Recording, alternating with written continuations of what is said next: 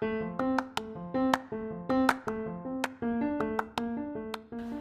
んにちは、ハレです。Kindle 始めて5年目、1500冊以上 Kindle で読んでいます。おすすめ本の紹介です。今日はコミック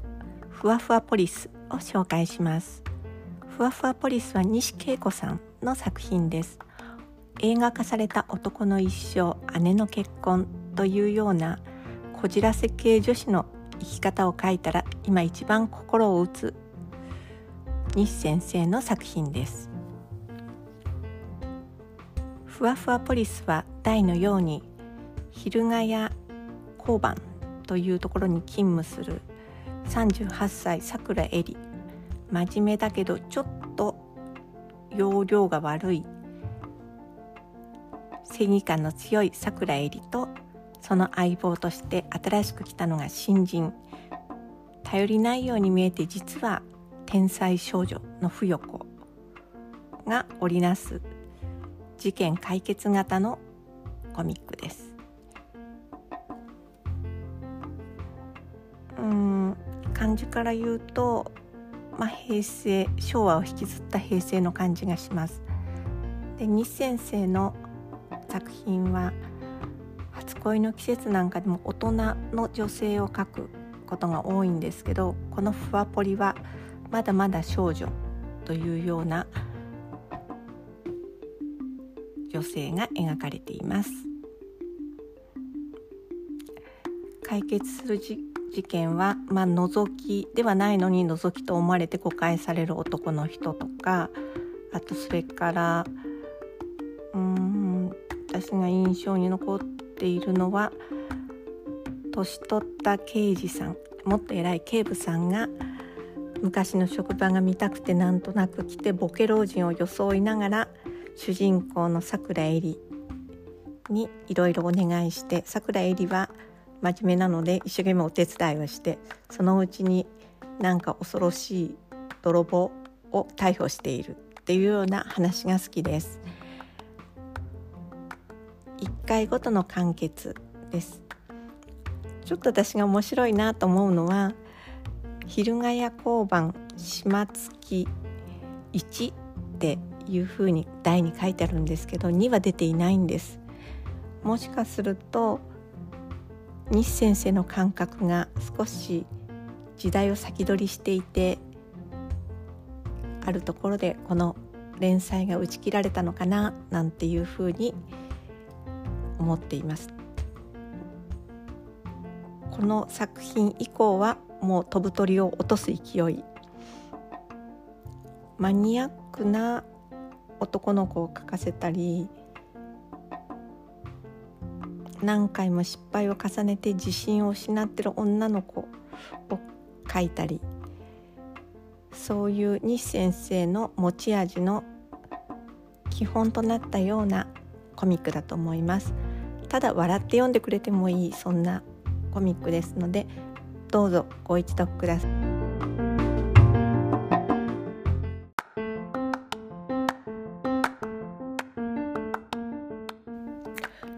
こんにちは、ハレです。Kindle 始めて5年目、1500冊以上 Kindle で読んでいます。おすすめ本の紹介です。今日のおすすめはキャラコさん、キャラコさんシリーズです。作者、著者は久尾十蘭。久尾十蘭は1902年生まれです。この作品は1939年に第1回新成人読者賞を受賞していますですので戦争中の話戦争が始まった頃の話ですキャラコさんの本名はつよこさんと言いますとある元軍人の偉い軍人さんのお嬢さんです。絹ではいかん。木綿のような女でなくてはいかん。というお父さんの教育方針のようにキャラコさんは強くたくましくそして正しい考え方の持ち主です。最初のホテルの社交室にて社交室という第1話ではセレブな人たちが交わす会話の中ちょっとそれは嘘っぽいし表面だけの会話が続けられています。恋のさやって妬みあるいは、うん、憶測といったような話がキャラコさんの登場でキャラコさんは嫌われ者にも分け隔てなく親切に優しい言葉をかけるので爽やかな風が通り抜けるようです。いろいろあった後に大富豪の遺産相続を受けるキャラコさん。ここが物語の始まりです。キャラコさんは実家からも離れてお父さんの提案なのですが実家からも離れていろいろなところを旅しながら人生の経験を積んでいきます。正しい考え方強い強い体力というか、まあ、根性も強いまっすぐなキャラコさんはどんなことにもまっすぐ立ち向かっていっていろいろな事件を解決していきます。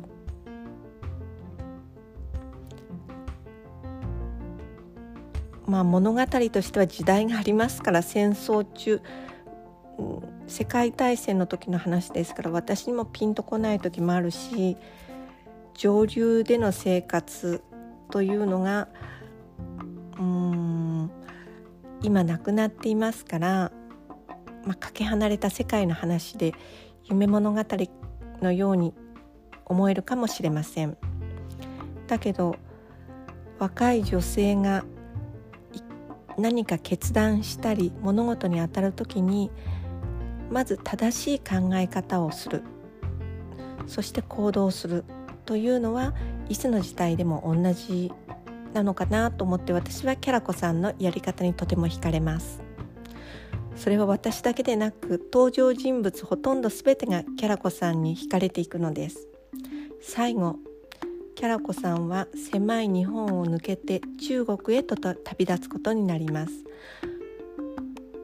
そのために今まで11話まで実はこの話あるんですけれどもほとんどの登場人物が集まることになります。そしてその結末はというところなんですけれどもどうぞお読みくださいなんとこの1話から11話まで Kindle では無料で読めるんですこういった少し忘れられたような